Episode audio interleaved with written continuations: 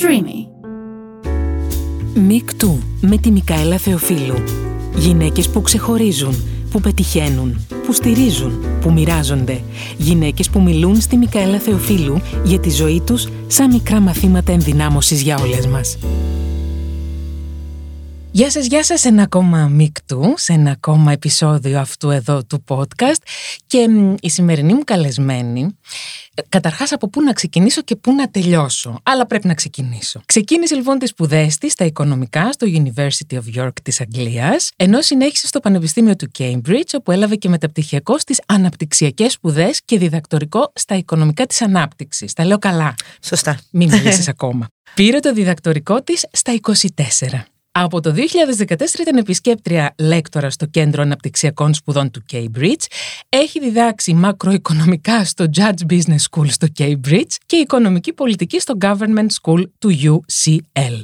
Στα 26 της μόλις εντάχθηκε στη Διεύθυνση Οικονομικών Μελετών του ΟΣΑ στο Παρίσι ως ειδική στον ανταγωνισμό. Το 2016 ήταν υπεύθυνη οικονομολόγος της ομάδας των κατασκευών και την τρίτη εργαλειοθήκη ανταγωνισμού του ΟΣΑ. Έχει διατελέσει σύμβουλος δημόσιας υγείας της κυβέρνησης του Ιράν, ειδική συνεργάτηδα της Αναπτυξιακής Τράπεζας της Βραζιλίας, αλλά και του ΟΗΕ στην Ουγκάντα. Ως λέκτορας στα 24 της, είχε πολλούς μαθητές που ήταν μεγαλύτεροι από εκείνη και όπως έχει πει, το να τους κεντρήσει το ενδιαφέρον στο μάθημα ήταν μεγάλο στοίχημα, γιατί νόμιζε ότι ήταν αρκετό το ότι ήταν μια νέα και γυναίκα σε έναν ανδροκρατούμενο κόσμο. Ήταν αρκετό να την προσέξουν επειδή δεν υπήρχαν και πάρα πολλές γυναίκες σε αυτές τις σπουδές.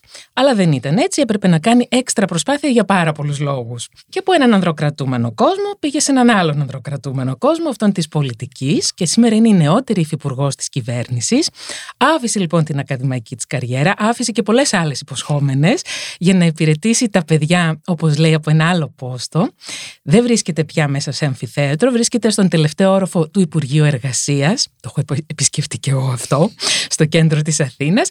Και με τον δυναμισμό και την ευαισθησία της, που την διακρίνουν πάρα πολύ, προσπαθεί κάθε μέρα όλο και περισσότερα παιδιά να χαμογελούν. Και όταν το καταφέρνει αυτό, γελάει και εκείνη και γελάνε και τα όμορφά της πράσινα μάτια. Και έχω χαρεί πάρα πολύ γιατί θα έχετε καταλάβει ότι μιλάω φυσικά για την Υφυπουργό Εργασίας, υπεύθυνη σε θέματα πρόνοιας και κοινωνικής αλληλεγγύης, την κυρία Δόμνα Μιχαηλίδου. Ευχαριστώ πάλι καλά που είναι podcast και δεν έχει και κάμερα, γιατί αλλιώς θα βλέπατε πόσο πολύ έχω κοκκινήσει. Ευχαριστώ πολύ. Μα δεν έχω πει κάτι ψέματα. Νομίζω, καταρχάς, νομίζω ότι μια εκπομπή μπορώ να βγάλω μόνο ένα podcast μόνο λέγοντας τι έχεις κάνει. Ε, καλά. όχι, όχι Σίγουρα όχι. Και ό,τι έχω κάνει δεν το έχω κάνει μόνο μου, το έχουμε κάνει σαν ομάδα.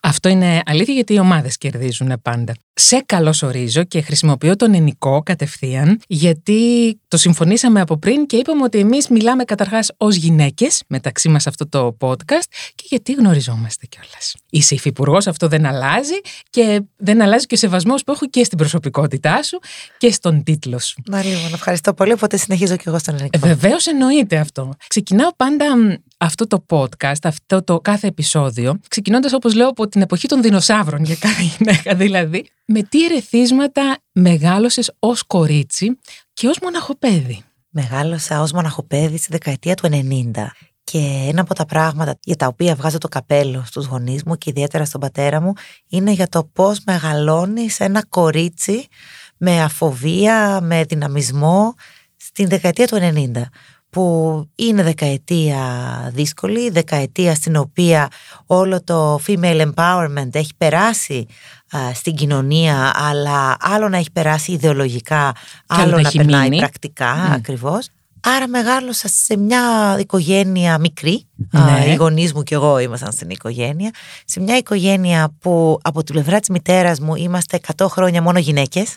Τι λες τώρα; Ναι, είμαστε 100 χρόνια μόνο γυναίκες. Μια οικογένεια δυναμικών γυναικών που έχει περάσει τα πάντα. Προσφυγιά, οικονομική δυσκολία, θανάτους, απώλειες, αναδοχές, οικονομικά πάνω, οικονομικά κάτω. Αλλά είμαστε μια οικογένεια μόνο γυναικών για 100 χρόνια. Και από την πλευρά του πατέρα μου ήταν μοναχοπέδι. Οπότε και πάλι επικρατούσε η γυναικεία, η γυναικεία, ακριβώς, η γυναικεία πλευρά της ναι. οικογένειας. Μεγάλωσα με πολύ σοβαρότητα, ήμουν πάντα μια καλή μαθήτρια. Μεγάλωσα ως μοναχοπέδι με πολλές Και αυτό από τη μία σου λένε πω, πω είσαι μοναχοπέδι, άρα είσαι πολύ τυχερή, έχεις όλη την αγάπη. Ναι, έχεις όλη την αγάπη, αλλά έχεις και όλες τις προσδοκίες. Και οι προσδοκίες αυτές είναι ένα βάρος ευθύνης. Εννοείται. Ότι συνεχώς πρέπει να κάνεις κάτι το καλύτερο. Και ότι δεν υπάρχει καλό. Περιορισμούς δεν είχα, όχι. Δηλαδή οι γονείς μου είχαν έναν πολύ ωραίο συνδυασμό και γι' αυτό λέω ότι ήταν νομίζω πρότυπο για το πώς μεγαλώνεις ένα κορίτσι δεκαετία του 90, όπου από τη μία ήταν εξαιρετικά φιλελεύθερη. Mm-hmm. Δηλαδή ήμουν η πρώτη που βγήκα, ήμουν η πρώτη που είχα αγόρι, ήμουν η πρώτη που έφυγε έξω σε νεαρή ηλικία. Και από την άλλη όμως υπήρχε και πολύ έντονη η αίσθηση της ευθύνης. Δηλαδή από τη μία ελευθερία, mm-hmm. από την άλλη ευθύνη. Ευθύνη ότι δεν πρόκειται να πάω ποτέ σχολείο χωρίς να έχω διαβάσει. Ευθύνη ότι δεν έκανα ποτέ ιδιαίτερο, άρα έπρεπε ίδια να είμαι καλή, καλή στα μαθήματά μου και στο διάβασμα. Ευθύνη του ότι κοινωνικά πρέπει να προσέχω να μην ο, ο αντίκτυπος των πράξεών μου ας πούμε είναι εις βάρος κάποιου άλλου και όλο αυτό το κομμάτι από τη μία της τρομερής σοβαρότητας που πολλές φορές που τώρα Καμιά φορά παιδιαρίζω έτσι και μου λέει μαμά μου παιδί μου τι γίνεται; Δεν παιδιάριζες όταν ήσουν ένα παιδί και τώρα που φτάσεις στα 35 ε, είσαι γλυκούλα και θες χάδια και αγκαλιές. Οπότε μεγάλωσα με σοβαρότητα αλλά και πολλές πολλές ελευθερίες μαζί. Μεγάλωσες ως όμορφη. Κοίτα, νομίζω ότι μεγάλωσα ως το καλό Δηλαδή το σωστό παιδί. Δηλαδή θυμάμαι χαρακτηριστικά να νιώθω πάρα πολύ άβολα και να μην ξέρω πού να κρυφτώ γιατί βγαίναμε με τη μητέρα μου να πάμε σε κάποιο μαγαζί και της λέγανε Αχ, τι όμορφη που είναι η κόρη σας. Και έλεγε Ναι, αλλά δεν είναι μόνο όμορφη, είναι και καλή μαθήτρια, καλή αθλήτρια και πολύ καλό παιδί. και εγώ δεν ήξερα πού να κρυφτώ γιατί με έλουζε η ντροπή τότε ως αρχικά παιδί και μετά ως έφηβη. Αλλά μεγάλωσα ως ε, το σωστό παιδί. Ο μπαμπάς έπαιξε πολύ μεγάλο ρόλο στη ζωή σου. Και οι δύο, αλλά τώρα που έχω σε το μπαμπά ναι, ναι, ναι, νομίζω, ναι. για τον πατέρα μου. Μιλάς, μιλάς αρκετά για την, και για την απώλεια του μπαμπά. Αυτό σε βοηθάει να το συνειδητοποιήσεις καλύτερα. Κοίτα, επειδή από πάντα και πώ με μεγάλωσαν, είχα πολύ έντονη την αίσθηση της κοινωνικής ευθύνης.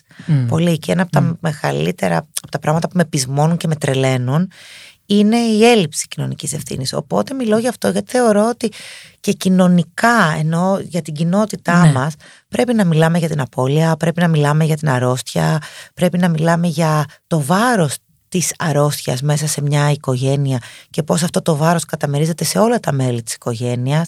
Πρέπει να μιλάμε για το ότι αν δεν συζητάμε για την αρρώστια δεν θα την θεραπεύσουμε κιόλας. Όσο κρύβουμε μια αρρώστια μέσα σε μια οικογένεια τόσο πιο δύσκολο είναι να ξέρουμε και το σωστό δρόμο για να την θεραπεύσουμε, ε, αν η θεραπεία είναι δυνατή.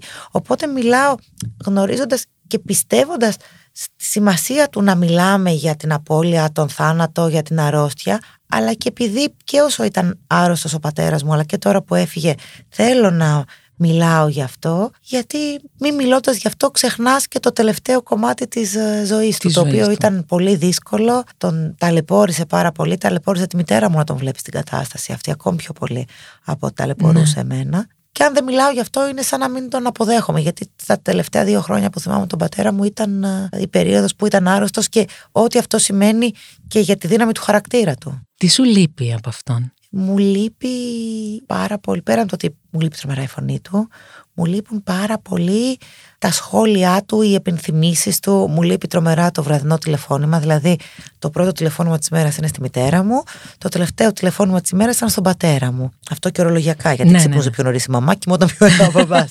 Οπότε, όλες τις ε, βλακίες της προηγούμενης ημέρας τις συζητούσα το πρωί με την μητέρα μου και τις ερωτήσεις καθημερινότητας και, και το βράδυ ήταν το αποτύπωμα της ημέρας με τον πατέρα μου. Αλλά εκτός από αυτό, επειδή ο πατέρας μου ήταν ένας πολύ μορφωμένος και διαβασμένος άνθρωπος, μου λείπει πάντα, ας πούμε, θα μου έστελνε link με άρθρα. Α, ο Τάδε έγραψε αυτό. Δες αυτό το δημοσίευμα, ας πούμε, στο Foreign Affairs. Α, έρχεται να παίξει η φιλαρμονική του Βερολίνου εδώ τώρα, και σε έξι μήνες. Ε, ε, μην το χάσεις. Μην το χάσεις, ας πούμε, βγάλει στήρα από τώρα γιατί δεν θα υπάρχουν μετά. υπάρχει αυτή η ομιλία αυτού εκεί. Τώρα όλα αυτά και λόγω του φόρτου εργασίας της δουλειάς, παλιά διάβαζα παραπάνω. Διάβαζα παραπάνω λογοτεχνικά περιοδικά. Παλιά μπορούσα και άκουγα παραπάνω podcasts. Μπορούσα και διάβαζα λογοτεχνία παραπάνω. Οπότε σε όλο αυτό είχα πάντα την παρότρινση του πατέρα μου ως προς το τι να διαβάσω, τι ναι. να ακούσω, τι μπορεί να είναι ενδιαφέρον. Μετά, όταν είχα τόση δουλειά, τουλάχιστον είχα κάποια αποσπάσματα από αυτά που θα ήθελα να παρακολουθώ που μου ερχόντουσαν απευθείας από τον πατέρα μου. Και τώρα νιώθω και πιο αμόρφωτος άνθρωπος. Δηλαδή, το σκεφτόμουν τις προάλλες και είχα βάλει τα κλάματα. Έχω να πάω σε βιβλιοπωλείο από το καλοκαίρι που πήγα τελευταία φορά με τον πατέρα μου. Έχω να πατήσω το πόδι μου σε βιβλιοπωλείο από τότε. Έχω να, και για να το πω και χειρότερα, έχω να αγοράσω βιβλίο ε, η ίδια εδώ και ένα χρόνο. Επειδή είναι κάτι το οποίο είτε Θες να έκανα μείνει. μαζί του, είτε έκανε αυτός για εμένα. Που εντάξει, θα βρω τη δύναμη να φτιάξω το χρόνο να το κάνω. Να φτιάξεις τη δύναμη καταρχάς να, να φύγεις και από αυτό το momentum. Δηλαδή, γιατί αυτή η Ναι, εικόνα. ναι. γιατί και Ναι, αυτό έχει ναι. αξία. Ποια είναι η συμβουλή που κρατάς από εκείνον; Να είμαι άφοβη. Ο πατέρας μου, και το λέω συχνά, ακόμα και αν ήταν ένας πολύ διαβασμένος άνθρωπος που μπορεί να είχε οποιοδήποτε quote μεταξύ Wittgenstein και Schopenhauer, ας πούμε, το quote, ας πούμε, το μότο με το οποίο με μεγάλωσε ήταν από το γαλατικό χωριό του Αστερίξ. Α, μπράβο, ναι. Και μου έλεγε Δόμνα το, από πολύ πολύ μικρή, Δόμνα πολύ δουλειά, δούλεψε, μη φοβάσαι τη δουλειά, αλλά το μόνο που να φοβάσαι να είναι ο ουρανός με μπέσει στο κεφάλι σου. Και γι' αυτό θεωρώ ότι είναι σημαντικό για τα κορίτσια ειδικά να μεγαλώνουμε με αφοβία, γιατί μόνο με την αφοβία σπάμε τα στερεότυπα, μόνο με την αφοβία μιλάμε πιο δυνατά ώστε να ακούγεται η φωνή μας εκεί που αλλιώς δεν μπορεί να ακουστεί και μόνο με την αφοβία συνδυασμένη βέβαια με πολύ και τεκμηριωμένη δουλειά γιατί δεν, το θέμα δεν είναι να, Να βγαίνουμε, πάω άφοβη ναι. στο φεγγάρι έτσι, Όχι. άμα δεν ξέρω τι σημαίνει Να πάω στο αστροναύτης φεγγάρι, ναι. ακριβώς δεν θα μπορέσω να πάω στο φεγγάρι αλλά το θέμα είναι ότι αν μάθω τι σημαίνει αστροναύτης αν μάθω τι σημαίνει βαρύτητα αν μάθω τι σημαίνει διαστημόπλιο αν μάθω τι σημαίνει διαστημική στολή και οξυγόνο και όλα αυτά να έχω την αφοβία να πάω στο φεγγάρι Πολύ σημαντικό. Εγώ το κρατάω αυτό. Το κρατάω και για μένα σε αυτήν την ηλικία, να ξέρεις. Δεν θα μας πέσει ο ουρανός στο κεφάλι. Δεν θα ξεχάσω το καλοκαίρι τη στήριξή σου προς την Έφια Χτσιόγλου. Το κρατάω αυτό, έκανες μια εξαιρετική ανάρτηση, θέλω να τη διαβάσω. Έχω πιο χοντρά μπράτσα από την Έφια Χτσιόγλου. Έχω, ε, το ρωτάς, έχω. Επηρεάζει κανέναν, κανέναν. Τα χέρια, τα πόδια, το σώμα όλων μας δεν είναι προσυζήτηση. Το σεξιστικό bullying είναι κατάλοιπο εποχών που θα έπρεπε να έχουμε αφήσει πίσω, πολύ πίσω. Καταρχάς εμένα με συγκίνησε τη στιγμή, γιατί ε, εντάξει, πολλοί ξέρουμε ότι εντάξει, είσαστε σε διαφορετικά κόμματα, θα μπορούσες απλά να το περάσεις, ξέρεις, χωρίς να το σχολιάσεις. Παρ' όλα αυτά ήσουν εκεί ως γυναίκα προς γυναίκα. Και δεν είναι απλά, γιατί θα σας πω στην περίπτωση ας πούμε, και της κυρίας Αξιόγλου, την αξιολογώ, θεωρώ ότι είναι πολύ σοβαρή. Μμμ. Α, Θεωρώ ότι είναι από τα πολύ σοβαρά στελέχη ας πούμε, της αξιωματικής αντιπολίτευσης. Παρόλο το ότι διαφωνώ μαζί Ναι, τη σε πάρα το πολλά καλά, πράγματα. εννοείται, ναι. έτσι. Αλλά δεν το έκανα επειδή την συμπαθώ και τη θεωρώ ιδιαίτερα αξιόλογη. Γιατί κοινωνικά πρέπει να ξέρουμε ότι δεν χωράνε τέτοια στερεότυπα, δεν χωράει bullying και δι δεν χωράει σεξιστικό bullying το 2023.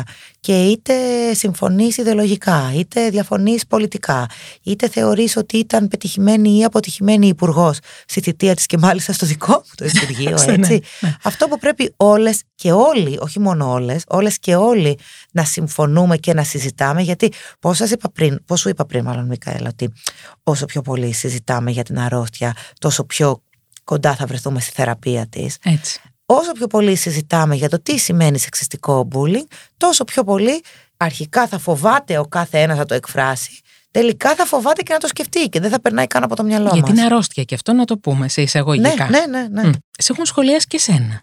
Εγώ θυμάμαι το περιβόητο κίτρινο Που κάμισο, μπλουζάκι ναι, σου. ναι, ναι. Εσύ για σένα έχεις μάθει να απαντάς. Κοίτα, ε, και επειδή με ξέρεις κιόλας, Μμ. είμαι ένας πολύ παρορμητικός άνθρωπος. Μμ. Το οποίο ειδικά στην πολιτική δεν ξέρω πόσο μακριά θα με βγάλει. ιδιαίτερα δεδομένου ότι δεν το έχω αλλάξει. Ναι. Οπότε, όπως έλεγε πάλι και ο πατέρας μου, στο τέλος ξυρίζουν το γαμπρό. Μάλιστα. Θα δούμε αν θα με βγάλει μακριά ή αν μετά από τρεις καριέρες που έχω κάνει, μια ως πανεπιστημιακού, μια ως συμβούλου, μια ως πολιτικού, θα πάω και σε τέταρτη, σε επίστευα. πέμπτη και σε Ακριβώς. κάτι άλλο. Αλλά ναι, το σεξιστικό bullying είναι κάτι που κι εγώ έχω βρεθεί θύμα. Δεν λέω ότι έχω βρεθεί θύμα και ήμουνα στα πατώματα και έκλεγα. Αλλά είναι κάτι που με εκνευρίζει και κάτι που με πεισμώνει. Μμμ. Γιατί μου είναι πολύ πιο ε, συμβατό και σωστό και να, να, να με κριτικάρει κάποιος για τις ε, πολιτικές μου αποφάσεις Μμμ. ή για τις, ε, την αδυναμία που μπορεί να έχω να υλοποιήσω κάτι το οποίο θέλω, που έχω πει, που έχω νομοθετήσει και και και. Αλλά είναι πολύ διαφορετικό να σε και δει από σοβαρό μέσο Ναι. ενημέρωσης έτσι, γιατί αυτό είναι διπλό χτύπημα. Το θυμάμαι Είναι κιόλας. διαφορετικό να έρχεται μια φυλάδα της δεύτερης, τρίτης τέταρτης ώρας, ας πούμε, να γράψει μια αυλακία, την οποία μπορεί εσύ να την πάρεις ελαφρά την καρδία, αλλά και πάλι να πεις Μα τώρα γιατί να ξυπνήσει ο μπαμπάς μου και να δει ότι πίσω από κάθε τσαλακωμένο σεντόνι είναι η δόμνα. Από πού και ως πού να παίζει τέτοιος τίτλος, ας πούμε. Και γιατί εμένα μπορεί να με ενοχλεί και να γελάω και να το στέλνουν στα group του WhatsApp οι φίλοι μου και να ξεκαρδιζόμαστε, ας πούμε, αλλά δεν είναι αστείο για μεγαλύτερους ανθρώπους όταν αυτό μετά αποτυπώνεται στη μητέρα μου που μου λέει: Βρε να βάλε τα γέρ. Γιατί ωραία είναι τα ρούχα σου, αλλά άμα βάλεις τα γέρ, κανείς δεν θα το πιάσει. Τι θέλεις και τους δίνεις αφορμή; Αυτό είναι πρόβλημα. Βέβαια είναι πρόβλημα. Όταν η δική μου η μητέρα, που είναι ένας προοδευτικός άνθρωπος, θα μου πει: Μη τους δίνεις αφορμή, σημαίνει ότι μπαίνουμε στα δικά τους τα χωράφια. Έτσι. Στα χωράφια του στερεότυπου, του σεξισμού, του, του, του, οτιδήποτε. Δηλαδή θα πούνε σε έναν άντρα: Μην βάλεις διβάγκο, βάλε κουστούμι. Όχι. όχι. Άλλο να Ή είσαι έρθεις με σωστός σορτσάκι, ας και, και, και ακριβώς, άλλο να είσαι σωστός και να σέβεσαι το αξίωμά σου. Και το χώρο στον οποίο παραβρίσκεσαι. Ακριβώς. Γιατί και εγώ, εγώ δεν θεωρώ ότι είναι σωστό να πας με σαγιονάρα στα δικαστήρια. Πήγαν στο μαξί μου, να ξέρεις. Ναι. Ναι. Άλλο το ένα Άλλο το ένα, και ναι. άλλο το άλλο.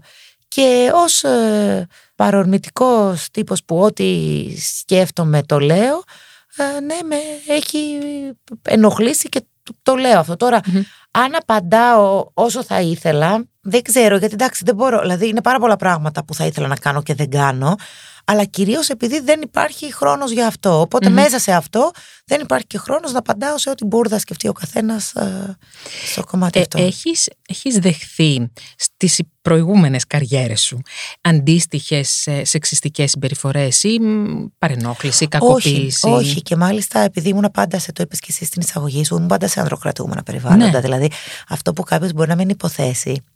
Είναι, και πάντα, πάντα δούλευα και για την φωνή των γυναικών. Θα σου πω Μμμ. κάτι που δεν το έχω πει και δεν το ξέρει και ωραία. πολλοί κόσμος.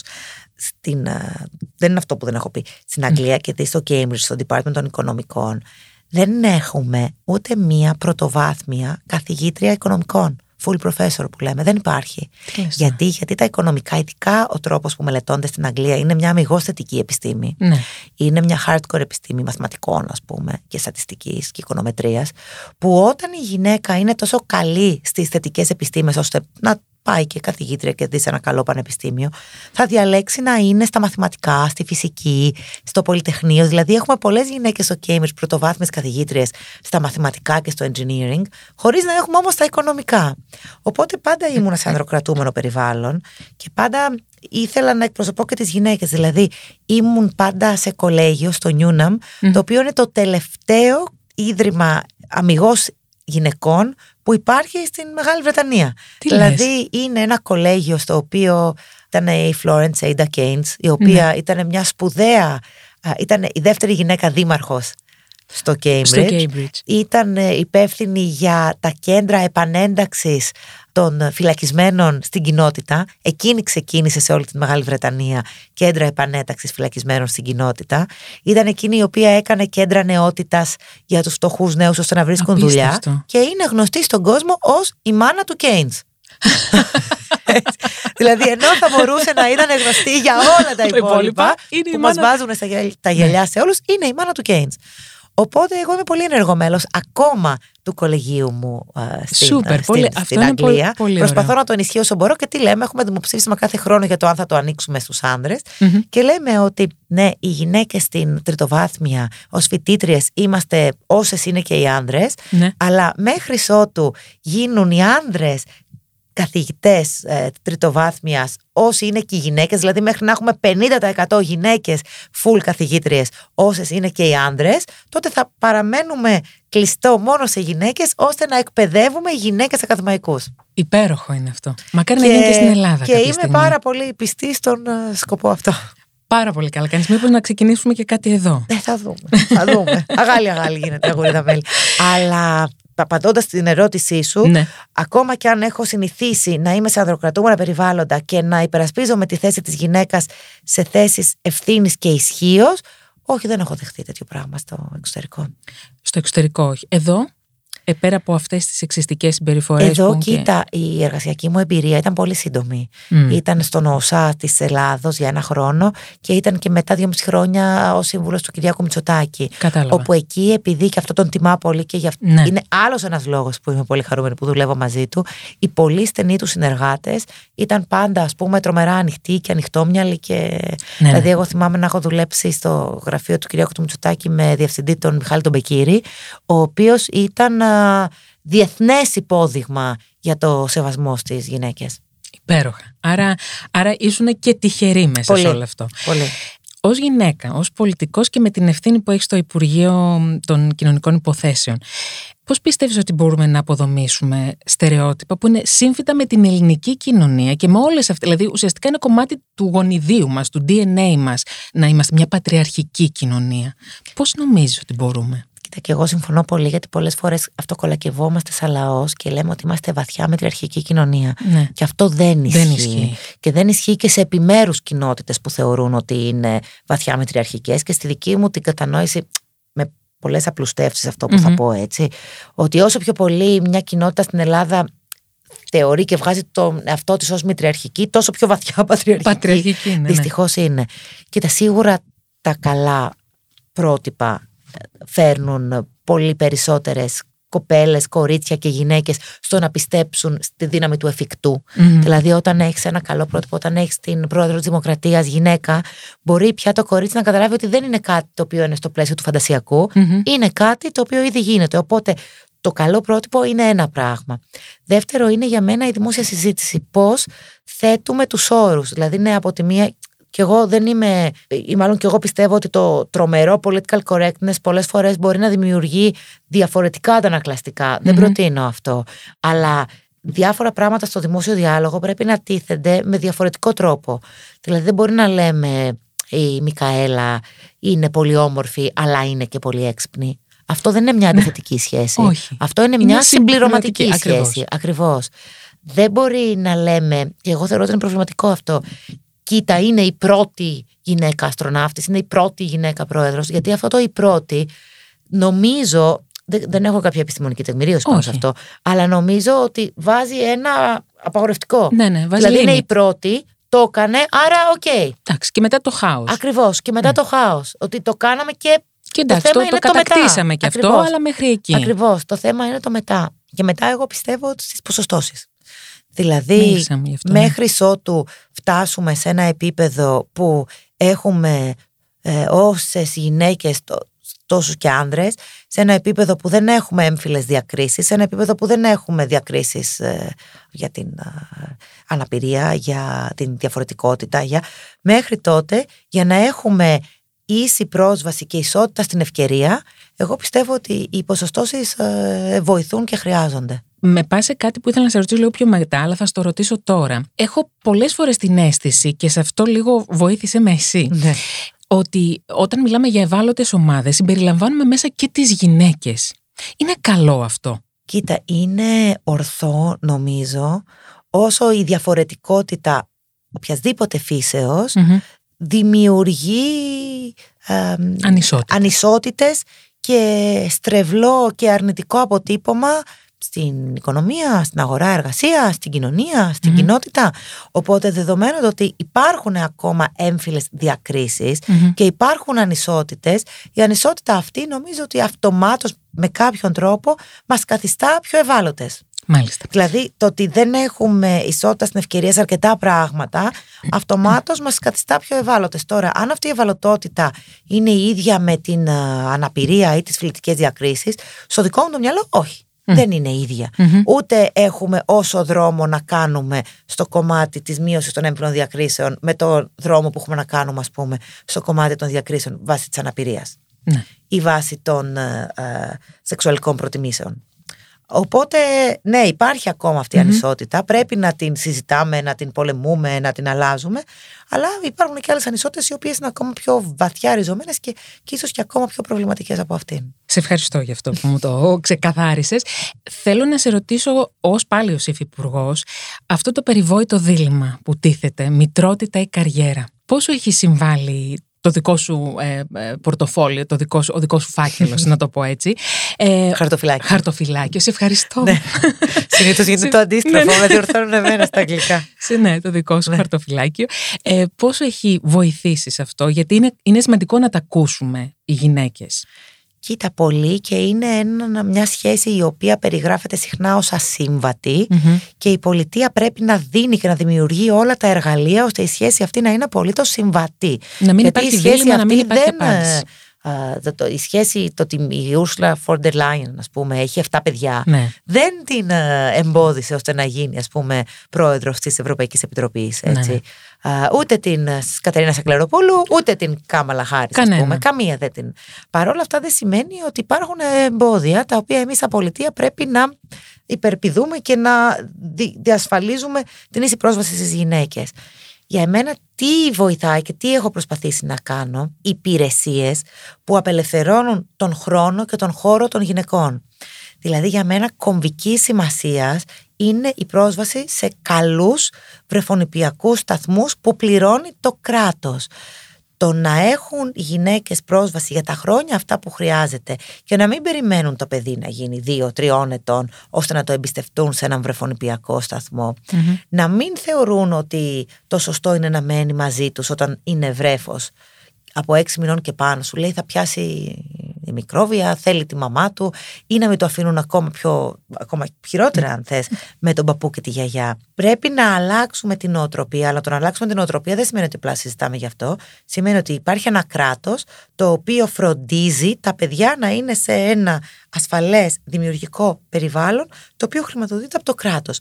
Και σε αυτό έχουμε κάνει πολλά πλέον μια οικογένεια και μέσου εισοδήματος μπορεί να στηρίζεται οικονομικά, δηλαδή πλέον εδώ και δύο χρόνια, μια οικογένεια με δύο παιδιά που έχει εισόδημα 32.000 ευρώ, 32 γιατί το είπα πολύ γρήγορα ναι, ναι, σαν να 32.000 ευρώ. Ε, ναι. μια οικογένεια που έχει εισόδημα μέχρι και 32.000 ευρώ μπορεί να παίρνει τα λεγόμενα κρατικά voucher για να στέλνει το παιδί της σε βρεφονιπιακό σταθμό. Δίνουμε χρηματοδότηση σε εταιρείες σε σταθμούς δηλαδή, για να μην mm-hmm. λέω εταιρείες και ακούγεται περίεργο, ώστε να τριπλασιάσουμε τις θέσεις των βρεφών που υπάρχουν. Αυτή τη στιγμή έχουμε έναν μέσο ρυθμό γεννήσεων 80.000 θεσεων και θέσεις βρεφών από 0 μέχρι 2,5 σε όλη την Ελλάδα μόνο 25.000. Για δηλαδή 80 και 80, 160 συν 40, 200.000 μωρά για 200.000 μωρά, που εντάξει δεν θα πάνε όλα, αλλά από τις 200.000 μωρά να μην θέλουμε να έχουμε τα μισά τουλάχιστον. Ναι. Αντί για 100.000 έχουμε 25.000 θέσεις βρεφών σε όλη την Ελλάδα. Οπότε εμείς βάλαμε κάτω χρήματα, 200 εκατομμύρια, ώστε να χρηματοδοτήσουμε άλλες 50.000 θέσεις σε βρεφικούς σταθμούς. Δηλαδή να φτιαχτούν τρεις φορές όσοι βρεφικοί σταθμοί για μωρά είναι σήμερα. Έτσι ώστε μια γυναίκα στην επαρχία, στην Ελλάδα, να ξέρει ότι υπάρχει χώρος που δημιουργικά μπορεί να αφήσει το παιδί της και αυτό είναι με ειδικούς. Έτσι δεν είναι με την ε, Δόμνα και τη μικαελα είναι με βρεφοκόμους, είναι με κοινωνικούς λειτουργούς, είναι με ανθρώπους που ξέρουν να φροντίζουν ένα παιδί έτσι ώστε να αναπτυχθεί σωστά.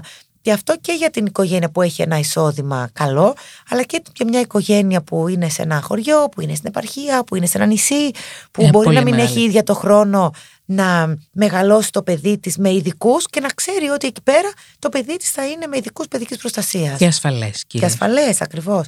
Και όχι σε ένα πάρκινγκ. Όχι, δηλαδή, ναι. αυτό που λέμε είναι ότι η βρεφονιπιακή σταθμή πρωτίστως είναι εργαλείο ανάπτυξης του ίδιου του παιδιού. Και μετά είναι εργαλείο εργασιακής ισότητας και εξισορρόπησης, ας πούμε, οικογενειακής και επαγγελματικής ζωής. Οπότε αυτό για μένα είναι το, το κύριο εργαλείο που έχουμε και μετά έχουμε πολλά ακόμα. Δηλαδή, το ότι δώσαμε. Το πρώτο, το, η πρώτη νομοθετική μου πράξη ήταν το περίφημο επίδομα 2.000 ευρώ σε κάθε γέννα. Το θυμάμαι πάρα πολύ καλά. Το οποίο έχει βοηθήσει πάρα πολλές οικογένειες.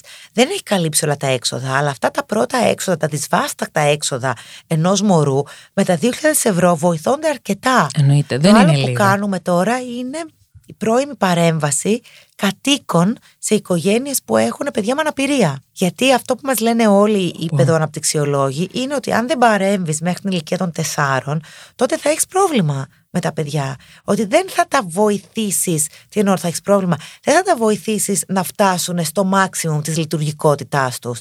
Όσο η λεγόμενη νευροπλαστικότητα του εγκεφάλου ενός παιδιού είναι στο πιο υψηλό του πεδίο, δηλαδή πριν την ηλικία των 6 ή ακόμα καλύτερα πριν την ηλικία των 4, Ναι. τότε μπορείς να παρέμβεις, Να παρέμβεις. και να βάλεις, να, να, να δουλέψεις το παιδί με λογοθεραπευτές, εργοθεραπευτές και να είναι όσο πιο λειτουργικό γίνεται. Οπότε έχουμε ξεκινήσει και αυτό, την ε, πρώιμη παρέμβαση στο σπίτι. Και αυτά είναι βασικά εργαλεία, τα οποία είναι για το παιδί και βέβαια είναι για την οικογένεια και βέβαια είναι για τη μητέρα. Θέλω να σου πω ότι με συγκινείς. Αλήθεια στο λέω. Στο, δεν στο Έχουμε λέω, παιδί. πάρα πολλά ακόμα. Το ξέρω, αλλά πέρα με να συγκινείς κάνουμε. πολύ και με συγκινεί και πάρα πολύ το πάθος που έχεις για, πέρα από την ολοκληρωτικά για τη δουλειά αυτή που έχεις αναλάβει να φέρεις σε πέρας, αλλά και πολύ ειδικά για το κομμάτι της αναδοχής και της υιοθεσίας.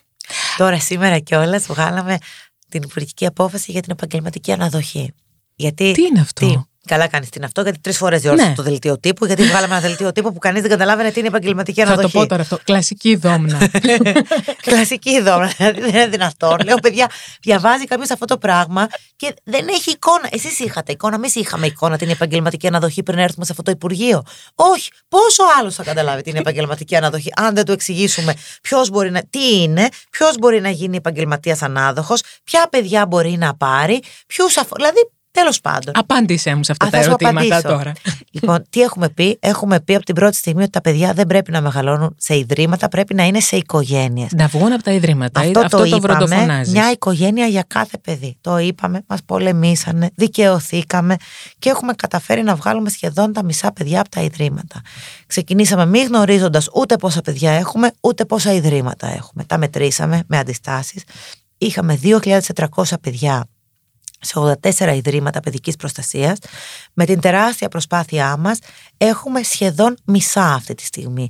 Από τα 2.400 έχουμε 1.300 παιδιά στα ίδια 84 ιδρύματα. Σε Δηλαδή, ανάδοχους γονείς. και τα δύο. Και τα δύο. Δηλαδή τα μισά παιδιά, τα 1100 τόσα παιδιά που φύγαν από ιδρύματα, είναι τα μισά σε αναδόχους, τα άλλα μισά σε θετούς γονείς. Γιατί είχε παγώσει η διαδικασία και τα παιδιά ήταν στα ιδρύματα αντί να είναι σε οικογένειες. Για τα υπόλοιπα παιδιά, για τα υπόλοιπα μισά παιδιά που έχουμε στα ιδρύματα, θέλουμε περίπου για τα μισά με τα στοιχεία που έχουμε έτσι και βλέπουμε τα στοιχεία τους στους φακέλους τους.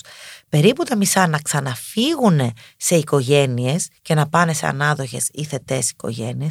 Για τα άλλα όμως έχουν δύο χαρακτηριστικά. Τα άλλα γύρω στα 200 από αυτά είναι μεγαλύτερα σε ηλικία, είναι πάνω από 15. Άρα είναι πολύ δύσκολο να αποϊδρυματοποιηθούν. Γιατί δύσκολα μια οικογένεια θέλει ένα παιδί στην εφηβεία.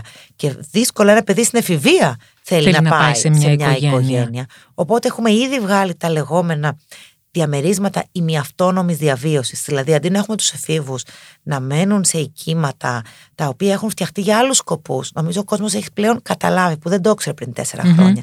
Τα παιδιά που είναι στις δομές δεν είναι ορφανά. Είναι παιδιά που έχουν οικογένεια, αλλά για κακοποιητικούς ή παραμελητικούς λόγους έχουν μεταφερθεί μακριά από τη βιολογική τους οικογένεια σε ένα ίδρυμα. Τα ιδρύματά μας φτιάχτηκαν για να εξυπηρετήσουν σκοπούς της μικρασιατικής καταστροφής, Μμ. του Δεύτερου Παγκοσμίου Πολέμου, του εμφυλίου. Είναι ιδρύματα μεγάλα, ιδρυματικού τύπου, που ήταν για εκατοντάδες παιδιά. Οπότε δεδομένου ότι τα παιδιά πια είναι λίγα, μιλάμε για 1.300 παιδιά σε 84 δομές σε όλη την Ελλάδα, δεν χρειάζεται να είναι σε ιδρύματα που προσωμιάζουν τη Βουλή ή το Μέγαρο Μαξίμου. Πρέπει να είναι σε μη ιδρυματικού τύπου διαμερίσματα που μοιάζουν με σπίτια. Άρα για τα παιδιά αυτά που ξέρουμε ότι δεν πρόκειται να αποϊδρυματοποιηθούν και μέχρι την ενηλικίωσή τους δεν θέλουμε να είναι στη Βουλή και στο Μέγαρο Μαξίμου. θέλουμε να είναι σε διαμερίσματα. Σε διαμερίσματα που μπορεί στον πέμπτο να είναι η Μικαέλα, στον τρίτο να είναι η Δόμνα και στον τέταρτο να είναι ένα διαμέρισμα μέχρι τεσσάρων παιδιών με φροντιστές, κοινωνικούς λειτουργούς που θα έχουν τα παιδιά αυτά και δεν θα ντρέπονται να πάρουν τους φίλους τους από το σχολείο στο μεγάλο οίκημα, αλλά θα τα φέρουν σε ένα σπίτι που μοιάζει με το σπίτι των φίλων τους. Αυτά τα έχουμε ήδη ξεκινήσει. Ήδη τρέχουμε δύο από αυτά. Έχουμε άλλα 48 να ανοίξουμε. Με ήδη το τα καλό. δύο έχουν ανοίξει. Το άλλο στοιχείο για τα παιδιά που μένουν στα ιδρύματα είναι ότι είναι πολλά παιδιά με αναπηρίες. Ναι. Και τα παιδιά με αναπηρίες δύσκολα αποϊδρυματοποιούνται με το πλαίσιο που έχουμε τώρα. Οπότε φτιάξαμε, σύμφωνα με τα διεθνή πρότυπα, το θεσμό της επαγγελματικής αναδοχής, όπου έρχεται κάποιος με αφορολόγητο μισθό 1.610 ευρώ, συν το επίδομα αναπηρίας που παίρνει το παιδί, Το παιδί. με εκπαίδευση από τους κοινωνικούς λειτουργούς των Ιδρυμάτων και ειδικούς παιδικής προστασίας να αναλάβει σαν επάγγελμα πλέον τη φροντίδα του παιδιού αυτού στο σπίτι του. Άρα δίνεις σε έναν άνθρωπο έναν καλό μισθό, συν το επίδομα του παιδιού που χρειάζεται για το παιδί για τα έξοδά του. Συν την εκπαίδευση. Συν την εκπαίδευσή του ακριβώς. Συν την υποστήριξη από κοινωνικούς λειτουργούς και παιδοψυχολόγους σε Όποια όλη τη στιγμή το διάρκεια. χρειαστούν, ναι. ώστε να πάρει το παιδί από το σπίτι και το παιδί με βαριά αναπηρία να μην ζει πια σε ένα ίδρυμα, αλλά να είναι σε ένα σπίτι. Μεθαλπορεί. Οπότε η υπουργική απόφαση για αυτό βγήκε σήμερα και είμαστε Βγαίνει. Πολύ καλό είναι. Δηλαδή, σκέφτομαι άλλο, δούμε τι άλλο να κάνουμε. Δηλαδή, έχουμε φτιάξει ένα σύστημα ε, υιοθεσίας αναδοχής που λειτουργεί ηλεκτρονικά διαφανώς. Το Anynet. Έχουμε το Anynet, ακριβώς. Ναι. Έχουμε το παιδί.gov.gr που μπαίνει κάποιος και βλέπει τα στοιχεία των παιδιων Μμμ. Ε, έχουμε το επίδομα αναδοχής που κάθε μήνα δίνουμε 325 ευρώ. Μπορεί και να το αυξήσουμε, γιατί θέλαμε, με το που το βάλαμε, θέλαμε να, αυτό που λένε οι Ναι. Άγγλοι, ε, να τεστάρουμε τα νερά. Ε, υπάρχουν διάφορες ιστορίες στο εξωτερικό που γίνεται κίνητρο πια η αμοιβή. Η αμοιβή, Οπότε ναι. δεν θέλαμε να βάλουμε κάτι πολύ υψηλό και ο άλλος πάρει το παιδί για τους λάθος λόγους. Βάλαμε 425 ευρώ κάθε μήνα. Ε, Είχαμε από 198 αναδόχους, έχουμε πάνω από 500 αυτή τη στιγμή. Υπέροχο είναι. Το αυτό. έχουμε υπερδιπλασιάσει, αλλά πρέπει να φτάσουμε ακόμη περισσότερους. Οπότε- Έχουμε κάνει επαγγελματική αναδοχή, τα διαμερίσματα μη αυτόνομης διαβίωσης, δηλαδή. Ε, έρχομαι να ρωτήσω κάτι. Θέλω να μου πεις τι ισχύει για τα ομόφυλα ζευγάρια. Για τα ομόφυλα ζευγάρια αυτή τη στιγμή μπορούν να γίνουν ανάδοχοι, γιατί πρόσεξε. Ποια είναι η διαφορά; Η διαφορά είναι ότι κάποιος ο οποίος είναι παντρεμένος μπορεί να υιοθετήσει και να γίνει και ανάδοχος. Κάποιος ο οποίος έχει σύμφωνο συμβίωσης δεν μπορεί να υιοθετήσει, μπορεί μόνο να γίνει ανάδοχος. Η- Το σύμφωνο συμβίωσης είναι ένα πολύ, ένας πολύ νέος θεσμός Ναι. για τη χώρα μας, δεν έχει α, δοκιμαστεί ακόμα, δεν είναι κάτι το οποίο έχουμε, δεν έχουμε καν πέντε χρόνια. Οπότε για την υιοθεσία πας με γάμο και όχι σύμφωνο συμβίωσης, για την αναδοχή που δεν είναι μια μόνιμη μεταφορά της μέρημνας του παιδιού σε σένα, Ναι. άρα στο ζευγάρι που δεν ξέρεις πώς έχει λειτουργήσει το σύμφωνο συμβίωσης ακόμα. Άρα τα ομόφυλα ζευγάρια δεδομένου το ότι ακόμα στη χώρα μας δεν μπορούν να παντρευτούν, τα ομόφυλα ζευγάρια μπορούν να υιοθετήσουν. Να, συγγνώμη. Δε- δεν μπορούν να υιοθετήσουν, μπορούν να γίνουν μόνο ανάδοχοι Ανάδοχοι. ενός παιδιού. Και εδώ είναι σημαντικό να πούμε ότι, και γι' αυτό βοηθά πάρα πολύ το δικό μας σύστημα, ότι βεβαίως μπορεί να υιοθετήσει και ένας μόνος άνδρας ή Αυτό ήθελα μία να σε μόνη ρωτήσω. γυναίκα. Μάλιστα. Και επειδή αυτό δεν το αλλάξαμε εμείς, υπήρχε και από πριν. Μμμ. Αλλά τι έγινε, επειδή το σύστημα δεν ήταν διαφανές, το κάθε ίδρυμα έκανε κατά το δοκούν. Μάλιστα. Και Τώρα είναι οριζόντια όλα. Είναι οριζόντια, δεν αποφασίζει το ίδρυμα, αποφασίζει ο νομοθετη Μμμ. Και ο νομοθέτης έχει αποφασίσει χρόνια τώρα ότι είσαι πλούσιος, είσαι φτωχός, μπορείς να υιοθετήσεις. Είσαι μόνη γυναίκα, μόνος άνδρας, παντρεμένη, μπορείς να υιοθετήσεις. Ε, έχεις άλλο παιδί, αυτό το αλλάξαμε. Έχεις άλλο παιδί με αναπηρία. Παλιά ο νόμος ήταν τόσο το αντίστροφο του προοδευτικός, τόσο αναχρονιστικός και Συντηρητικός. συντηρητικός, που αν είχες παιδί με αναπηρία, δεν σ' άφηνε να υιοθετήσεις. Γιατί, γιατί θεωρούσε ο νομοθέτης ότι θα επιβαρυνθεί το παιδί σε υιοθεσία. Και ότι το παιδί δηλαδή με αναπηρία θα είναι βάρος στο καινούριο παιδί. Τε- τε- Τέτοια Ναι, ναι, ναι. βαθιά Απίστευτο. συντήρηση, ας πούμε. Το οποίο το Το αλλάξαμε. αλλάξαμε. Βεβαίως το αλλάξαμε. Βεβαίως το αλλάξαμε και με χαρά το Ναι. αλλάξαμε. Ε, τον τελευταίο καιρό έχεις αντιμετωπίσει, έχεις πάρα πολλά ανοιχτά μέτωπα. Ναι. Να απαριθμίσω. Τις δομές των ανηλίκων. Ε, ένα θέμα που ξέρω ότι έχεις ανακοινήσει εσύ εδώ και καιρό. Την υπόθεση με την Κιβωτό. Το χαμόγελο, τον κολονό με τη 12χρονη. Μέτωπα σοβαρά, μέτωπα ανοιχτά. Και θέλω να μου πεις πού νιώθεις ότι τα πήγες καλύτερα και πού νομίζεις ότι ήθελε ακόμα κάτι ή είσαι ακόμα σε διαδικασία να φτιάξεις, να διορθώσεις κάτι. Σε όλα έχουμε να φτιάξουμε πολύ παραπάνω. Σε όλα. Το ότι η διαδικασία με τα ιδρύματα, η δική μας πικρή νίκη, ποια είναι. Η δική μας πικρή νίκη με τα ιδρύματα είναι ότι πλέον ο κόσμος καταλαβαίνει ότι τα ιδρύματα χρειάζονται έλεγχο. Βεβαίως. Το ότι χρόνια τα ιδρύματα είχαν αναλάβει, αν θες και να το πω ανοιχτά, πράγματα που η πολιτεία δεν έκανε στο βαθμό που τα κάνει τώρα, Μμμ. δεν σημαίνει ότι αυτά δεν πρέπει να ελέγχονται. Δηλαδή δεν υπάρχει ένα ιερό φωτοστέφανο πάνω από κανέναν από εμάς. Και το ότι έκανα εγώ καλά πράγματα με τα ιδρύματα και εντόπισα κενά και μαζί με την ομάδα μου τα, μ, ε, ε, τα, Τα φέρετε στο φέραμε φως. στο φως και τα κενά τα συμπληρώσαμε, αν θέλεις. Τα Μμμ. πληρώσαμε. Δεν Ναι. υπάρχουν.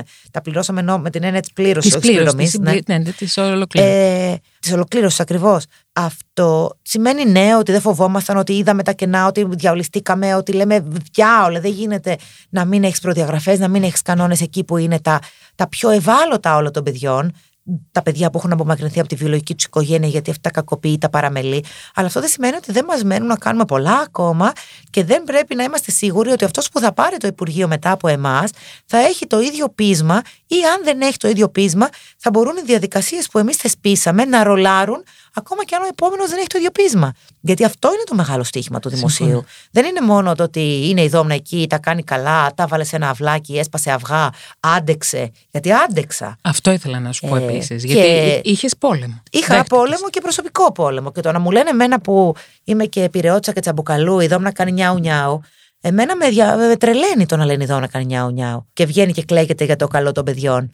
Ε, θα, θα κάνω ό,τι χρειαστεί για το καλό των παιδιών και έχω κάνει ό,τι χρειαστεί και θα συνεχίσω. Αλλά έχουμε πολλά ακόμα να κάνουμε και έχω μια έγνοια να ρεγουλαριστούν με τέτοιον τρόπο που θα είναι αυτοματοποιημένα για τον επόμενο και δεν θα χρειάζεται να είναι από πάνω τους συνεχώς όπως είμαι η ομάδα μου κι εγώ.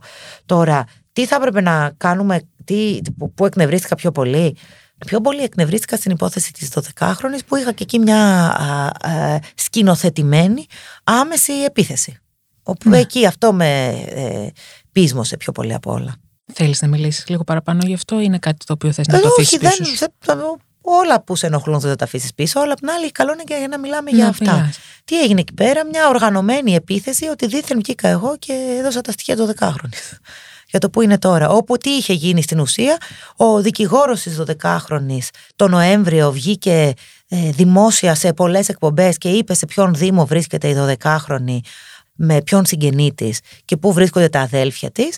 Και όταν εγώ μήνες μετά, τον Ιανουάριο, ερωτήθηκα κοινοβουλευτικά, σε κοινοβουλευτικό έλεγχο, τι υπηρεσίες παρέχονται στη 12χρονη, εγώ κατέθεσα τις εκθέσεις που μάζεψα από τους δήμους στους οποίους είναι 12χρονη και στον άλλο δήμο που είναι τα αδέλφια της ως προς τι υπηρεσίες παρέχονται, τι ψυχοκοινωνικής υποστήριξης, τι υπηρεσίες κατοίκων ε, ε, παρέχονται, διδασκαλίας ναι, ναι, ναι, παρέχονται ας πούμε στη 12χρονη που στον Δήμο που ο δικηγόρος της οικογένειας είχε αποκαλύψει δημοσίως ποιος ο δικηγόρος ο νομιμός εκπρόσωπος έτσι. Αυτόν που και όλοι ξέραμε από τον Νοέμβριο που βρίσκεται 12χρονη και εκεί πέρα χτίστηκε ένα επικοινωνιακό τρικ, τρικ ε, εναντίον. Εντάξει δεν θα είναι ούτε το πρώτο ούτε το τελευταίο και έρχομαι να σε ρωτήσω τώρα τι σε γοητεύει στην πολιτική με όλα αυτά που συμβαίνουν; Με πεισμώνει, με πεισμώνει ότι υπάρχουν πάρα πολλά κενά, πάρα πολλά προβλήματα και αυτό σε επισμώνει. Σε επισμώνει γιατί είναι πολύ δύσκολο να τα λύσεις, είναι πολύ δύσκολο να προτεραιοποιήσεις ποια θα κάνεις και ποια δεν θα προλάβεις να κάνεις. Και αυτό το πείσμα που είναι ένα πείσμα που όταν καταφέρεις κάτι, ακόμα και αν είναι τρύπα στον ωκεανό. Και εντάξει, εγώ έχω και ένα υπουργείο στο οποίο και τρύπα στον ωκεανό να είναι επειδή αφορά εξορισμού το πιο ευάλωτο, είτε είναι τα παιδιά που έχω κάνει σημαία την παιδική προστασία, είτε είναι τους ηλικιωμένους, είτε είναι τα άτομα με αναπηρία, είτε είναι τα άτομα που βρίσκονται σε συνθήκες στόχιας, ας πούμε. Νιώθεις πάρα πολύ μεγάλη ικανοποίηση. ικανοποίηση όταν... Τεράστια. Τεράστια. Βέβαια, με το που το κάνεις, τσακ, χτυπάει το καμπανάκι, τι δεν έχεις κάνει, έτσι. Δηλαδή με το που το κάνεις δεν έχεις καιρό να το χαρείς. Όχι ε, ε, κάποιος άλλος, εσύ. Γιατί ε, κάποιοι κάθονται και λίγο στις δάφνες τους. Εσύ δεν το κάνεις αυτό. Εγώ. Ναι. Για να τα λέμε το πράγμα. Ναι, εντάξει, και άλλοι. Αλλά τώρα επειδή Τυχαίνει εσένα να γνωρίζω. Γνωρίζω ότι δεν. Δηλαδή δεν κάνεις ένα πατ-πατ στον νόμο και να πεις μπράβο, ρε Σιδόμνα, καλά τα καταφέραμε. Α κάτσουμε λίγο. Πάμε στο επόμενο κατευθείαν. Πάμε στο επόμενο, έχουμε πολλά. Και κατεβαίνεις και στην πολιτική. Κατεβαίνεις Κατεβαίνω, ναι. Και είναι δύσκολος πολύ ο συνδυασμός του να τρέχεις σωστά το Υπουργείο σου, να κάνεις καλά τη δουλειά σου για το, α, για το λειτουργήμα, ειδικά όσον αφορά στην παιδική προστασία, ας πούμε, και στην προστασία των ευάλωτων, και παράλληλα να κατεβαίνεις στον τόπο σου. Αυτό Αλφα Πυραιός. Τι, Αλφα Πυραιός. Παράλληλα δηλαδή να κατεβαίνεις στον τόπο σου, να ξέρεις ότι γνωρίζεις τους πυρεώτε, γνωρίζεις τους νησιώτες, καταλαβαίνεις ποια είναι τα προβλήματά τους, ξέρουν ότι είσαι ο άνθρωπός τους, γιατί ε, στην πολιτική πολλές φορές δεν τους φτάνει να ξέρουν ότι κάνεις καλά ό,τι αφορά στα παιδιά, τους παππούδες, τις γιαγιάδες και τους ευάλωτους. Τους αφορά να ξέρουν ότι έχουν και έναν άνθρωπό τους, ο οποίος, όταν προκύψει κάτι στον Πειραιά ή στα νησιά, θα μπορεί να πολεμήσει για αυτό. Θέλω να σου πω ότι ακόμα πιστεύω και νομίζω το έχεις δει και εσύ ακόμα περισσότερο ότι η πολιτική είναι κυρίως ανδροκρατούμενος χώρος, το είπαμε και πριν. Τι κάνει τις γυναίκες όμως να μην θέλουν να κατέβουν; Νομίζεις ότι δεν έχουν πιστεί ότι πρέπει να κατέβουν στην πολιτική περισσότερες ή είναι ακριβώς αυτό το περιχαρακωμένο; Κοίτα, εγώ θεωρώ ότι έχουμε γενικότερο πρόβλημα. Οι νέοι δεν ασχολούνται με την πολιτική. Ναι. Θα συμφωνήσω. Δηλαδή, στεναχωριέμαι πάρα πολύ. πολύ μεγάλο κομμάτι της νεολαίας είναι απολυτικ. Ε, υπάρχει μεγάλη απαξίωση και σε αυτό φταίμε εμείς. Μμμ. Εμείς, η μεγαλύτερη γενιά. Υπάρχει απαξίωση της πολιτικής, δεν έχουν να περιμένουν πολλά. Μάλιστα, εμένα πολλές φορές μου λένε Μα είσαι πολύ normal, πώς γίνεται να ασχολείσαι με αυτό, πώς άφησες την Αγγλία και το Cambridge για να ασχοληθείς με αυτό. Δηλαδή, Ναι. δεν χωράει στο μυαλό του άλλου. Πώς θα το Ναι. πω, δεν είναι απλά ότι σου λέει κάτι πρέπει να είναι λάθος, κάτι δεν καταλαβαίνω για να έχει ασχοληθεί αυτή με την πολιτική. Οπότε μ, σε αυτό το κομμάτι έχουμε πολλή δουλειά ακόμα να κάνουμε. Και εντός αυτού είναι και το κομμάτι των, α, των, των γυναικών. Των, των γυναικών. Είναι το κομμάτι των γυναικών. Αλλά στο κομμάτι των γυναικών έχουμε να κάνουμε αυτά που και πριν συζητήσαμε οριζόντια για οτιδήποτε αφορά στις γυναίκες στις θέσεις ευθύνης. Ναι.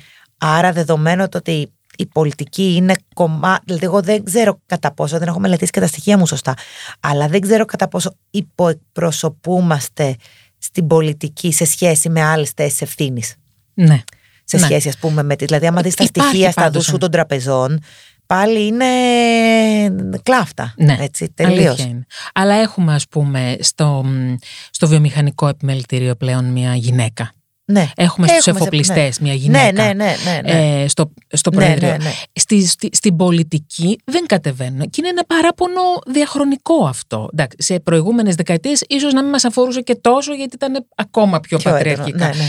Ε, τώρα τα πράγματα που έχουν αλλάξει πάλι δεν βλέπουμε Κοίτα, πολλές. νομίζω πάλι με καλά πρότυπα, δηλαδή αν είχαμε π.χ. την ε, Jacinda Arendt εδώ πέρα, θεωρώ ότι θα ότι ήταν μια γυναίκα η οποία μπορούσε να δείξει ότι μπορεί να έχει την καθημερινότητα ενός κανονικού Ανθρώπου. ανθρώπου, και να είναι και μια εξαιρετική και αποτελεσματική ηγέτης. Οπότε, δεδομένου το ότι είχε μια τρομερή αμεσότητα ε, ως πολιτικός, δηλαδή Μμμ. δεν ήταν καθόλου ε, ε, ε, καθόλου επιτιδευμένη. Ε, ήταν ένας κανονικός, Κος χαρισματικός άνθρωπος. Ναι. άνθρωπος. Ε, αυτό νομίζω ότι θα βοηθούσε πάρα πολύ και εδώ πέρα. Θέλω να πάω σε δύο προσωπικές ερωτήσεις, αν μου επιτρέπεις. Ναι, βεβαίως. Έχω δει την αγάπη που, ε, και την τρυφερότητα και την φροντίδα που δείχνεις στα παιδιά. Και βλέπω στο πρόσωπό σου, αλήθεια θα το πω, και δεν θέλω να εκμεύσω κάτι, αλλά βλέπω μια πάρα πολύ καλή μαμά. Δεν Εσύ- είμαι έγκυος σαν αυτό προσωπικά. Όχι, δεν, προσπα... δεν Όχι, προσπαθώ να όχι. πω αυτό. Αλλά προσπαθώ να πω, εσύ βλέπεις τον εαυτό σου σαν μαμά στο μέλλον. Ναι, βέβαια. Ναι, θα ήθελα πολύ. Πολύ. Και αυτό που λένε ότι ποτέ είναι καλή στιγμή, δεν νομίζω ότι για μια γυναίκα που Ποτέ. δουλεύει και της αρέσει να δουλεύει, δεν θα υπάρχει ποτέ καλή στιγμή. Πάντα θα δουλεύεις πάρα πολύ. Μμμ. Και όπως τα χωράς όλα, θα φτιάξεις χρόνο και γι' αυτό. Οπότε ναι, το θέλω πολύ. Σου έχουν μάθει τα παιδιά με τα οποία έχεις έρθει σε επαφή κάποια πράγματα, να το έχεις κρατήσει αυτό και να πεις «Μμ, κάπως έτσι πρέπει να φέρομαι κι εγώ στα δι- στο δικό μου παιδί». Δηλαδή κάτι που να σου, έχει μάθει, να σου έχουν μάθει τα παιδιά με τα οποία έχεις έρθει εσύ σε επαφή. Κοίτα, θα σου πω αυτό που βλέπω. Κοιτάξτε, τώρα δεν το λέω αυτονοφορικά, αλλά μου λένε όλοι είσαι πολύ καλή με τα παιδιά. Είσαι. Αυτό που βλέπω είναι ότι τα παιδιά γυρνάνε πίσω σε σένα, γυρνάνε ενώ συναισθήματα, Ναι. κουβέντες, συζήτηση, Στο επιστρέφουν. όταν τους μιλάς σαν να είναι ενήλικες και σαν να μην είναι μωρά. Ναι. Δηλαδή, όταν συμπεριφέρεσαι στα παιδιά με υπευθυνότητα, με σοβαρότητα, χωρίς πολύ νιάου νιάου που μου λένε και Μμμ. εμένα, ε, τότε η, η- η σχέση γίνεται πολύ πιο γρήγορα κοντινή, υπάρχει αμοιβαιότητα, υπάρχει εμπιστοσύνη. Οπότε αυτό έχω δει αμ, που μου έχει μάθει πολύ. Και επίσης έχω μάθει ότι έχουν τρομερά καλή μνήμη. ναι. Τρομερά καλή μνήμη. Δηλαδή, κάθε φορά που γυρνάω ε, στα ιδρύματα που πάω και πλέον, επειδή τους ξέρω σχεδόν όλους έναν έναν και μία-μία. Καλά κάνεις. Ε, Α πούμε, μου λένε την προηγούμενη φορά είχαμε πει ότι θα μου φέρετε αυτά τα Lego Ninja Dragon. Ε, αυτά που φέρατε δεν ήταν Lego Ninja Dragon και το είχαμε πει αυτή. Από σένα τα ναι, ναι, περίμενα. ναι, ναι, ναι, ναι, ναι. Ή- Είχα πάει, τα- τα- μου είχε κάνει τρομερή εντύπωση. Είχαμε πάει με την ε, ομάδα μου ένα Σαββατοκύριακο διακοπές, με, με την Μμμ. πολύ κοντινή μου ναι, ομάδα. ναι, ναι. Και είχαμε πάει στην ε, ε, Στεμνίτσα. Μμμ. Και μου, λ- μιλάμε με τον πρόεδρο των δομών μας ε, στην Αττική. Ε, λέει στον ε, διευθυντή μου, Πού είστε, λέει στη Στεμνίτσα. Α, λέει στη Δημητσάνα έχουν πάει και τα κορίτσια από το Ιωσφόγλιο. Ε, πρώτη φορά, λέει, βγήκαν για εκδρομή και είναι κατενθουσιασμένε. Το ακούω εγώ, λέω. Πάμε. Στη Δημητσάνα είναι, φύγαμε. Ε, ναι. Πάμε να τις βρούμε. Πάμε λοιπόν, τις βρίσκουμε στο καφέ που κάθονται. Της Φιλοθέη, την Ιωάννα, όλες εκεί. Τις, τα θυμόντουσαν όλα προφανώς για μας. Μου λένε, η άλλη κυρία δεν ήρθε αυτή τη φορά. Λέω, ποια κυρία; Η άλλη κυρία λέει καλέ. Λέω, ποια κυρία; Η άλλη με το καρέ. Η πρόεδρος Δημοκρατίας. Απίστευτο, έτσι. Ναι. Ναι, ναι, Απίστευτο. ναι, ναι, ναι. Πω, πω. Οπότε ο- όλα καταγράφονται. Αυτό μου έχει μείνει από τα παιδιά. Ότι Απίστευτο. όλα καταγράφονται. Ε, ναι, ναι, καλά. Μην ε, λες Μη- ναι, ναι, πράγματα ναι, στον αέρα, ακριβώς. γιατί όλα καταγράφονται. Και όταν υπόσχεσαι πρέπει να το τηρείς. Ναι. Εσύ το κάνεις αυτό έτσι κι αλλιώς. Αχαρακτήρα είσαι τέτοιος. Οπότε Και ναι. το κάνω γιατί έχω και εγώ πάρα πολύ καλή μνήμη. Μμ, το πολύ ξέρω. καλή μνήμη, δηλαδή τρελαίνομαι για πράγματα που δεν έχουν γίνει. Α, θα θυμάμαι και τα. Και τα Ναι. διεκδικείς. Τώρα, βέβαια, άμα τα- όλα όσα. εντάξει, προσπαθώ να υπόσχομαι πράγματα που μπορώ να κάνω. Οπότε δεν υπόσχομαι πολλά. Η δεύτερη ερώτηση προσωπική που θέλω να σου κάνω είναι τι περιθώριο αφήνει η πολιτική για προσωπική ζωή. Γιατί έχω την αίσθηση ότι εσύ, εσένα η προσωπική σου ζωή είναι αυτό που κάνεις στο Υπουργείο, αυτό που είσαι. Αυτό, ε, δηλαδή είναι προέκταση του εαυτού σου. Το αγαπάω πάρα πολύ. Μμ. Πάρα πολύ και δεν ξέρω αν είναι επειδή ο Πρωθυπουργός με τίμησε και μου έδωσε αυτό το αντικείμενο και αν ας πούμε έκανα τι να σου πω τώρα, ε, ήμουν υπεύθυνη για τις εξαγωγές των ελληνικών προϊόντων, ας πούμε, αν θα ήμουν Τόσο καλή. αντιστοίχως, ας πούμε, παθιασμένη για τις Ναι. εξαγωγές ελληνικής φέτας, ενώ Θα ήσουν. Αλλά ναι. ναι. Ε, μ, αλλά το χρόνο πάντα τον φτιάχνεις. Έτσι είναι με όλα. Και εγώ μπορώ να σου πω δεν κοιμάμαι λίγο. Δηλαδή δεν είμαι από αυτούς που κοιμούνται 4-5 ώρες. Α, κοιμάσαι. Οπότε κοιμάμαι 6 ώρες, μπορεί και 7 την ημέρα. Οπότε αν χρειαστεί να φτιάξω χρόνο, θα φύγει από εκεί. Αλλά πάντα καταφέρνω και ό,τι δουλειά και να έκανα, και γιατί πάντα δούλευα πολύ, δηλαδή τα Μμ. ωράρια. Και τα ξέρεις και εσύ, άμα Ναι. δουλεύεις πολύ, δουλεύεις πολύ, ό,τι και να κάνεις. Αλλά πάντα φτιάχνω χρόνο για αυτό που με ευχαριστεί. Οπότε ε, μου έχουν λείψει πάρα πολύ τα ταξίδια και τώρα ειδικά και με, το, με τους προεκλογικούς ρυθμούς ενώ σταμάτησε η πανδημία και εμένα στην πανδημία ο ρόλος μου ήταν ακόμη πιο σκληρός γιατί έπρεπε να αξιοποιώ όλα μου τα Σαββατοκύριακα για να πηγαίνω να βλέπω τηρούνται τα πρωτόκολλα στα ιδρύματα. Άλλο είναι πάλι καλά αυτό. ο κόσμος. Α, τα πρωτόκολλα που βγάζουμε είναι σωστά γιατί άλλο να τα αποφασίζεις σε ένα γραφείο και αλλιώς να βλέπεις και να το, το, το, δωμάτιο απομόνωσης στα γυροκομεία, ας πούμε, ε, λειτουργεί ή είναι μια βλακεία που το έχουμε φτιάξει και το έχουμε προβλέψει και δεν μπορούν να λειτουργήσουν άλλες βασικές λειτουργίες επειδή έχουμε βάλει αυτό. Δηλαδή, και ο χρόνος μου ακόμα και μέσα στην πανδημία έπρεπε να είναι εκεί. Αλλά τώρα που έχουμε τελειώσει, δηλαδή, σκέφτομαι πώς και πώς πότε θα προλάβω να πάω ένα Σαββατοκύριακο κάπου άσχετα. Θέλω να σε ρωτήσω κάτι για να κλείσουμε έτσι όμορφα. Στις γυναίκες που μας ακούνε και στους άντρες, αλλά στις γυναίκες γιατί Ναι. ε, ως πρότυπο Ναι. θέλω να τους μιλήσεις, να τους δώσεις μία συμβουλή, ειδικά σε γυναίκες που είναι γυναίκες καριέρας.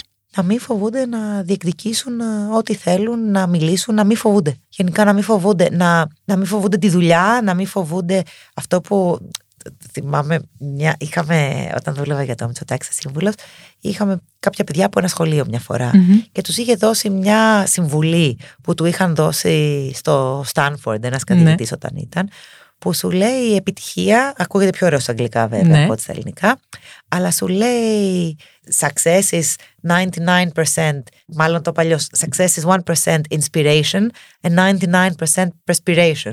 Η επιτυχία είναι ε, 1% όραμα και 99% υδρότας. Οπότε δεν είναι το όραμα και οι στόχοι και όλα αυτά, είναι η πολλή δουλειά, αλλά α, δεδομένου ότι ξέρουμε ότι κάνουμε πολλή δουλειά, να μην φοβόμαστε τίποτα. Τίποτα. Ούτε να μιλήσουμε, ούτε να πούμε αυτό που έχουμε στο μυαλό, να μην φοβόμαστε τίποτα. Δόμνα, δεν έχω λόγια να σε ευχαριστήσω πάρα πολύ. Εγώ, Πέρασε εγώ πάρα και πολύ χάρηκα ωραία. πολύ, γιατί συνήθως ξέρεις, οι συζητήσεις μου είναι αμυγός ε, ε, ε, προνοιακή και κοινωνικής φύσεως. Οπότε ήταν ωραίο που είπαμε και λίγα παραπάνω πράγματα. Σε ευχαριστώ πάρα Εγώ, πολύ. εγώ, εγώ Ήταν ευχαριστώ χαρά μου πολύ. μεγάλη. Ευχαριστώ.